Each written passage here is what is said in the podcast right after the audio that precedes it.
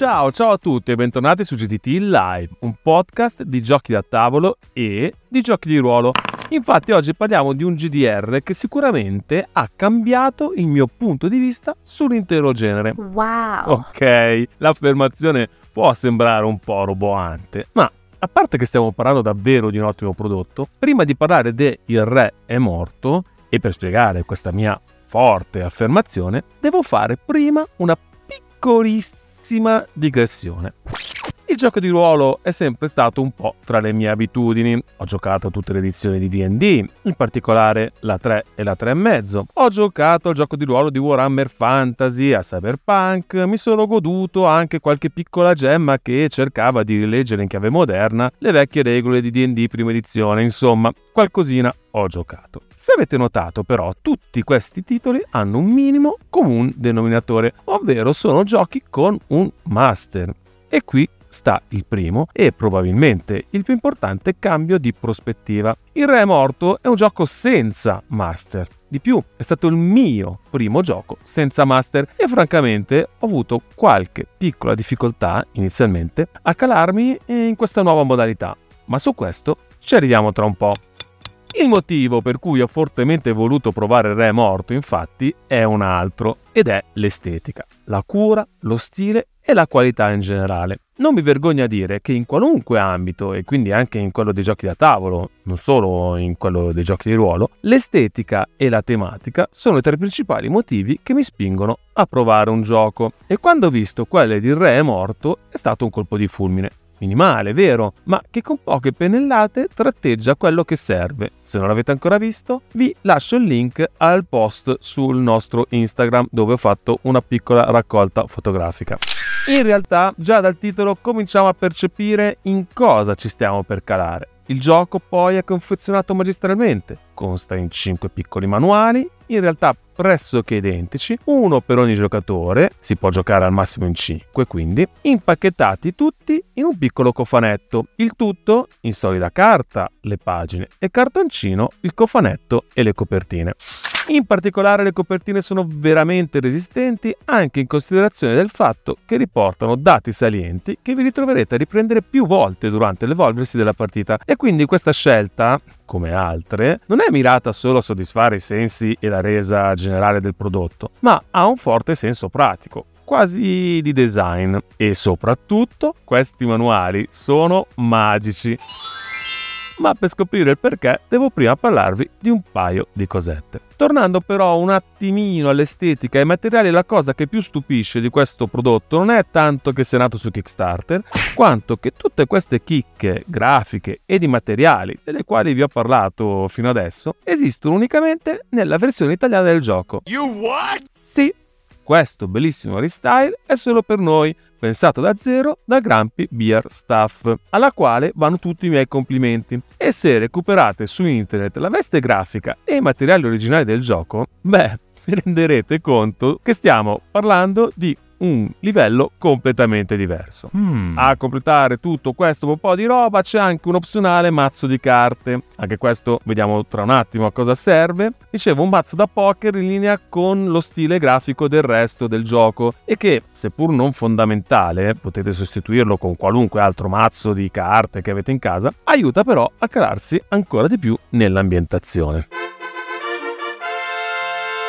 Giusto, l'ambientazione. Come dicevo, l'essenzialità del gioco non è solo estetica, ma anche grazie al titolo, già solo guardando la copertina, possiamo intuire quale sia il setting del gioco. Il re è morto, senza lasciare eredi, e noi vestiremo i panni di giovani principi o principesse di una tra le casate reali che aspirano al trono vacante. In poche parole, siamo sull'orlo di una guerra civile a complicare le cose c'è il fatto che in qualche modo ci conosciamo un po' tutti, fino a ieri bazzicavamo gli stessi ambienti, e pur con le nostre differenze qualcosa ci lega, che sia una fraterna amicizia o una mal sopportata frequentazione di facciata. Questo aspetto, non banale, renderà più interessanti tutte le situazioni in cui dovremo complottare, nella peggiore delle ipotesi combattere, alleandoci magari con un rivale alle spese, che so, di un vecchio amico o addirittura innamorarci di qualcuno che fino a ieri frequentavamo a malapena. Insomma, ricapitolando, Un bel gioco di ruolo, in italiano ancora più bello e con un botto, ma davvero un botto di particolarità, a partire dalla definizione di party game di ruolo a prima vista può sembrare fuorviante, o perlomeno io ho fatto fatica a inquadrarlo in questa dimensione. E invece questa definizione, se interpretata sotto il corretto punto di vista, ha tutto il senso del mondo. Ci arriveremo. Tornando però alle mie difficoltà iniziali, se anche voi, come me, dopo la prima lettura del manuale, vi ritroverete con un grosso punto di domanda sulla testa, oppure se, sempre come me, non avete mai giocato un gioco di ruolo masterless, non posso che caldeggiare vivamente, vi obbligherei, ma non posso, la visione del video di Morgan Gabe o Morgan Gabe, che registra un'intera sessione. È lunghetta, ma non spaventatevi, per capire il tono, lo stile e il metodo basta solo la prima parte. Il resto potete guardarlo solo se vi appassionate alla storia. Il link lo trovate ovviamente in descrizione oppure andate su YouTube e scrivete Morgan Gabe il re è morto. Insomma, ho voluto provare il gioco perché mi ha conquistato esteticamente, ho letto il regolamento e grazie a Dio un video mi ha tolto dai guai. Ora resta solo da capire il perché della definizione di party game di ruolo e come può succedere che accoltelliate il vostro migliore amico o vi portiate a letto il vostro nemico giurato. Ecco, potrei dirvi che c'entra il gioco di carte, ma non lo farò, o almeno non ancora, perché secondo me, specie se vi ritrovate nel percorso che ho fatto io, vi conviene seguire questi tre consigli. Vedere il video, ve l'ho già detto? Mettervi voi con tutti i partecipanti in un mood da serie tv e ignorare, almeno inizialmente, tutto il discorso gioco di carte barra gioco da tavolo. Mm. La cosa più semplice per noi è stata, da avidi teledipendenti, metterci nell'ottica di quei film o telefilm in cui si entra a vicende già iniziate. Una di quelle serie in cui quello che è successo prima, il mondo in cui i personaggi si muovono e comunque la loro in generale vengono rivelati man mano che si seguono le vicende dei personaggi. Nel Re morto succede pressappoco così. All'inizio del gioco sappiamo a grandi linee chi siamo, il nostro carattere e le caratteristiche della nostra casata. Tutto il resto lo costruiremo noi. In poche parole, siamo sia personaggi giocanti che sceneggiatori. Saremo noi infatti tutti insieme a forgiare, plasmare e manipolare questo mondo. La sua storia, le sue usanze, le religioni, le credenze, la geografia, i vecchi conflitti, i personaggi storici e i miti. Insomma, col passare dei minuti ci rendiamo conto, ed è la cosa che ho più amato del gioco, che il mondo in cui ci stiamo muovendo, già dopo poche pennellate, è tutto nostro, tutto originale. Forse adesso capite perché per uno come me, abituato a GDR Master Driven, questo è stato un bel salto. Niente manuali su manuali su manuali da leggere per ogni singolo dettaglio, che anche se è una roba che in generale adoro, per una volta ho trovato davvero rinfrescante questo cambio di punto di vista in cui è tutto nelle mani dei giocatori e devo ammettere che è imparagonabile il livello di coinvolgimento e affezione al mondo. In DD, tanto per fare un esempio a caso, si ha forse giustamente sempre un po' la sensazione che il mondo e l'ambientazione ci ospitino al loro interno. Specie all'inizio di una campagna ci si sente trasportati dagli eventi e piccoli in confronto a quello che c'è oltre a noi. Qui è tutto già nostro, dobbiamo solo scoprirlo e ci si affeziona subito a un certo evento, a un certo personaggio secondario, a una certa scena e a tutti i dettagli che forgiano la nostra ambientazione. E il motivo, come detto, è semplice, è tutta una nostra creazione. Adesso posso immaginare che alcuni di voi pensino che tanta libertà, tanta tela bianca sulla quale dipingere richiedano un processo complicato, lungo e quasi sovverchiante. No, non è così. Tornando alla similitudine con la serie TV, il gioco si svolge a turni, in senso orario, dove ogni giocatore al suo turno propone una scena che può coinvolgere un numero variabile di giocatori al tavolo. Ed è qui che i manuali fanno la loro magia, quella di cui parlavo all'inizio. Intanto consentono ai giocatori non coinvolti in una scena di cominciare a pianificare la loro mossa.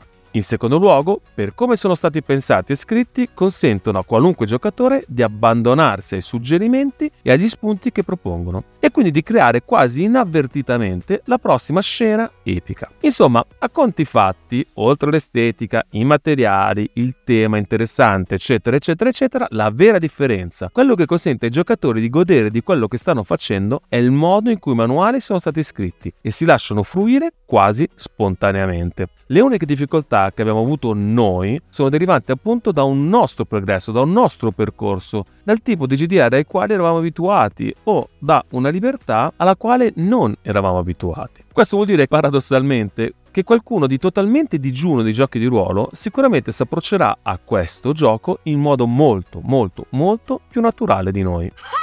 E in tutto questo esiste una sovrastruttura di gioco di carte barra da tavolo, ed è quello che consente i colpi di scena più assurdi, è l'elemento che in qualche modo giustifica la definizione di party game di ruolo, ma anche quello che, secondo me, se tenuto troppo da conto, rischia di rendere l'esperienza di gioco meno fluida. Ed è per questo che suggerisco di tenerla in considerazione, almeno inizialmente, ma solo fino a un certo punto. Semplifico un po' per non annoiarvi troppo, un po' per non togliere qualche sorpresa, ma a fine sessione qualcuno dovrà pur vincere, venendo eletto un nuovo re. E questo avviene premiando chi avrà più figure in mano. Le scene, gli spunti suggeriti dai manuali, oltre ad essere preziosissimi da un punto di vista narrativo e di sceneggiatura, dettagliano anche cosa succede nella nostra mano di carte. Una sfida nei confronti di un giocatore ci può consentire di pescare la sua carta più alta in mano? Ecco che sono pronto a buttare giù da un dirupo il mio migliore amico. Un'altra scena mi consente di dare le mie carte peggiori ad un altro giocatore? Ecco che al ballo ci proverò con l'assassino di mio padre. Insomma, è così che molto semplicemente il gioco introduce colpi di scena uno dietro l'altro. Può succedere però, specie nelle prime fasi della prima partita, che l'aspetto gioco da tavolo diventi troppo preponderante. Vi capiterà a un certo punto di guardarvi a vicenda e dire ehi calma, resettiamo tutto e torniamo a giocare di ruolo. Quindi, come ho già detto, almeno inizialmente, il mio consiglio è che, a seconda della vostra esperienza, vi focalizziate sul fatto che quella che state creando è comunque una storia condivisa. In un certo senso, in ogni momento, anche se state seguendo la vittoria, dovrete sempre cooperare perché la storia, il mondo e le vicende siano sempre coerenti, affascinanti o meglio ancora epiche.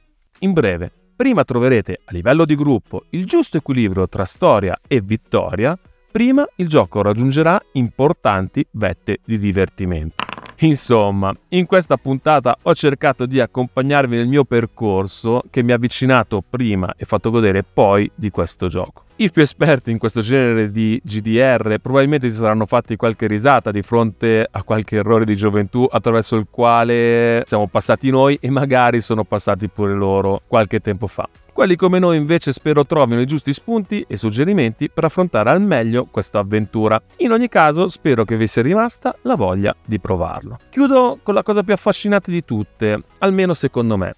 Ricordate che dicevo che come in una serie voi cominciate a giocare a vicende avviate, che tutto il mondo lo costruirete durante la partita e così via?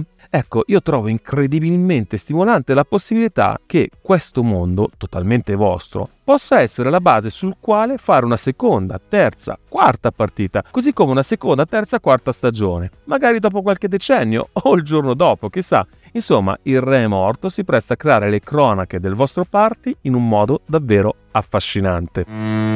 Bene, con questo ci avviciniamo al momento dei saluti. Spero che la puntata vi sia piaciuta. In caso, vi ricordo che il modo migliore per dimostrarlo è seguire il canale mettere un cuore, una stellina, commentare, insomma tutte quelle robe lì che vi chiedono tutti quanti e che permettono ad ogni canale, incluso il nostro, di crescere. Adesso è davvero tutto, vi saluto e vi do appuntamento alla prossima puntata. Forse!